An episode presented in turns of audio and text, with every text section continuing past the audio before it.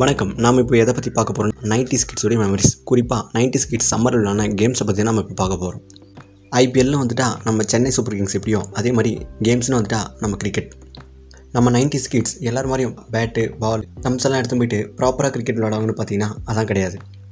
பேட்டுக்கு பதில் தென்னமட்டியை சீவி ஷார்ப்பாக வச்சுப்பாங்க. ஸ்டம்ப்ஸுக்கு பதில் வீட்டில் வச்சிருந்த விறகு கட்டை பால் இவங்களாம் செஞ்சால் பவுன்ஸ் ஆகாதுன்ற ஒரே காரணத்தால் பத்து பேராக சேர்ந்து காசு போட்டு கடையில் வாங்கிப்பாங்க. சரி ஓகேன்னு பார்த்தா இதெல்லாம் பத்தாதுன்னு. வைப்பான் பாருங்க ரூல்ஸு ஒன் பிச் கேட்ச் பிடிச்சா அவுட்டு சிக்ஸ் அடிச்சா அவுட்டு மூணு பால் கண்டினியூஸாக விட்டு அவுட்டு அப்புறம் அதிக ரன் எடுக்கிறவன் தான் ஃபஸ்ட்டு எப்பா சாமி உங்கள் கூட விளையாடினா சச்சினுக்கே கிரிக்கெட் மறந்துன்னு போலடா. காசு கொடுத்து வாங்கிட்டுமேன்ற ஒரே காரணத்தால் பாலை வச்சு கிரிக்கெட் மட்டும் தான் விளையாடான்னு பார்த்தீங்கன்னா அதான் கிடையாது.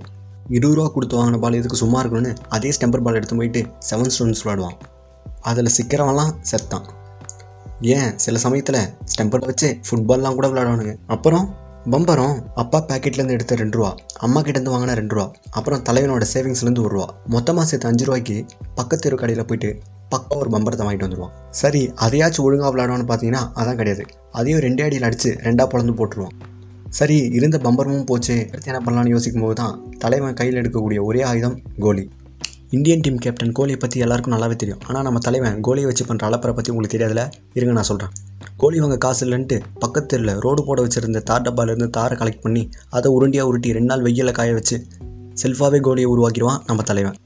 அப்புறம் ஈவினிங் ஆனால் ஹைட் அண்ட் சிக் ஒளிய இடம் இல்லாமல் ஆள் இல்லாத வீட்டு பாத்ரூம் பக்கத்து வீட்டு மொட்டை மாடி மாட்டு வண்டிக்கு கீழே அடுத்து மேலே அப்படின்னு இருக்கிற எல்லா இடத்தையும் கவர் பண்ணிவிடுவான் வெயிட் வெயிட் ஆள் இல்லாத வீட்டு பாத்ரூம்குள்ளே எப்படி போகுதுன்னு கேட்குறீங்க ஸோ சிம்பிள் அந்த காலத்தில் யார் வீட்டுக்குமே காம்பவுண்ட் இருக்காது. அப்புறம் பாத்ரூம் வீட்டுக்கு பின்னாடி தான் இருக்கும். ஸோ நோ ப்ராப்ளம் இதுலேயும் நைட் எட்டு மணிக்கு மேலே கண்டுபிடிக்கிறவன் செத்தான் ஏன்னா நம்ம பசங்களாம் நைட்டு டயர்டாகி வீட்டில் போய் படுத்து தூங்கிடுவானுங்க. இவன் நைட்டு ஃபுல்லாக தேடிக்கிட்டே இருக்க வேண்டியதுதான். அப்புறம் சும்மா இருக்கிற டைமில் பனைமரத்தில் ஏறி பனங்காயை பறித்து சாப்பிட்டுட்டு தூக்கி போட்டு போகிறானா அதை செய்யாமல் அதுலேயே வண்டி செஞ்சு ஓட்டிக்கிட்டு இருப்பான் நம்ம ஆள்.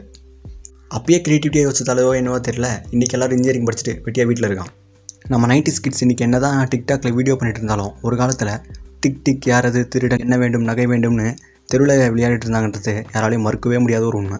ஓகே கைஸ் இது வரைக்கும் நான் சொன்னது எல்லாம் உங்களுக்கு பிடிச்சிருக்குன்னு நினைக்கிறேன். நான் இது வரைக்கும் சொன்னதெல்லாம் ஒரு பத்து பர்சன்டேஜ் கேம் தான். இன்னும் எக்கமாக இருக்குது அதை பற்றிலாம் சொல்லணும்னா இந்த ஒரு வீடியோ போதாது. Anyway I hope you enjoy this video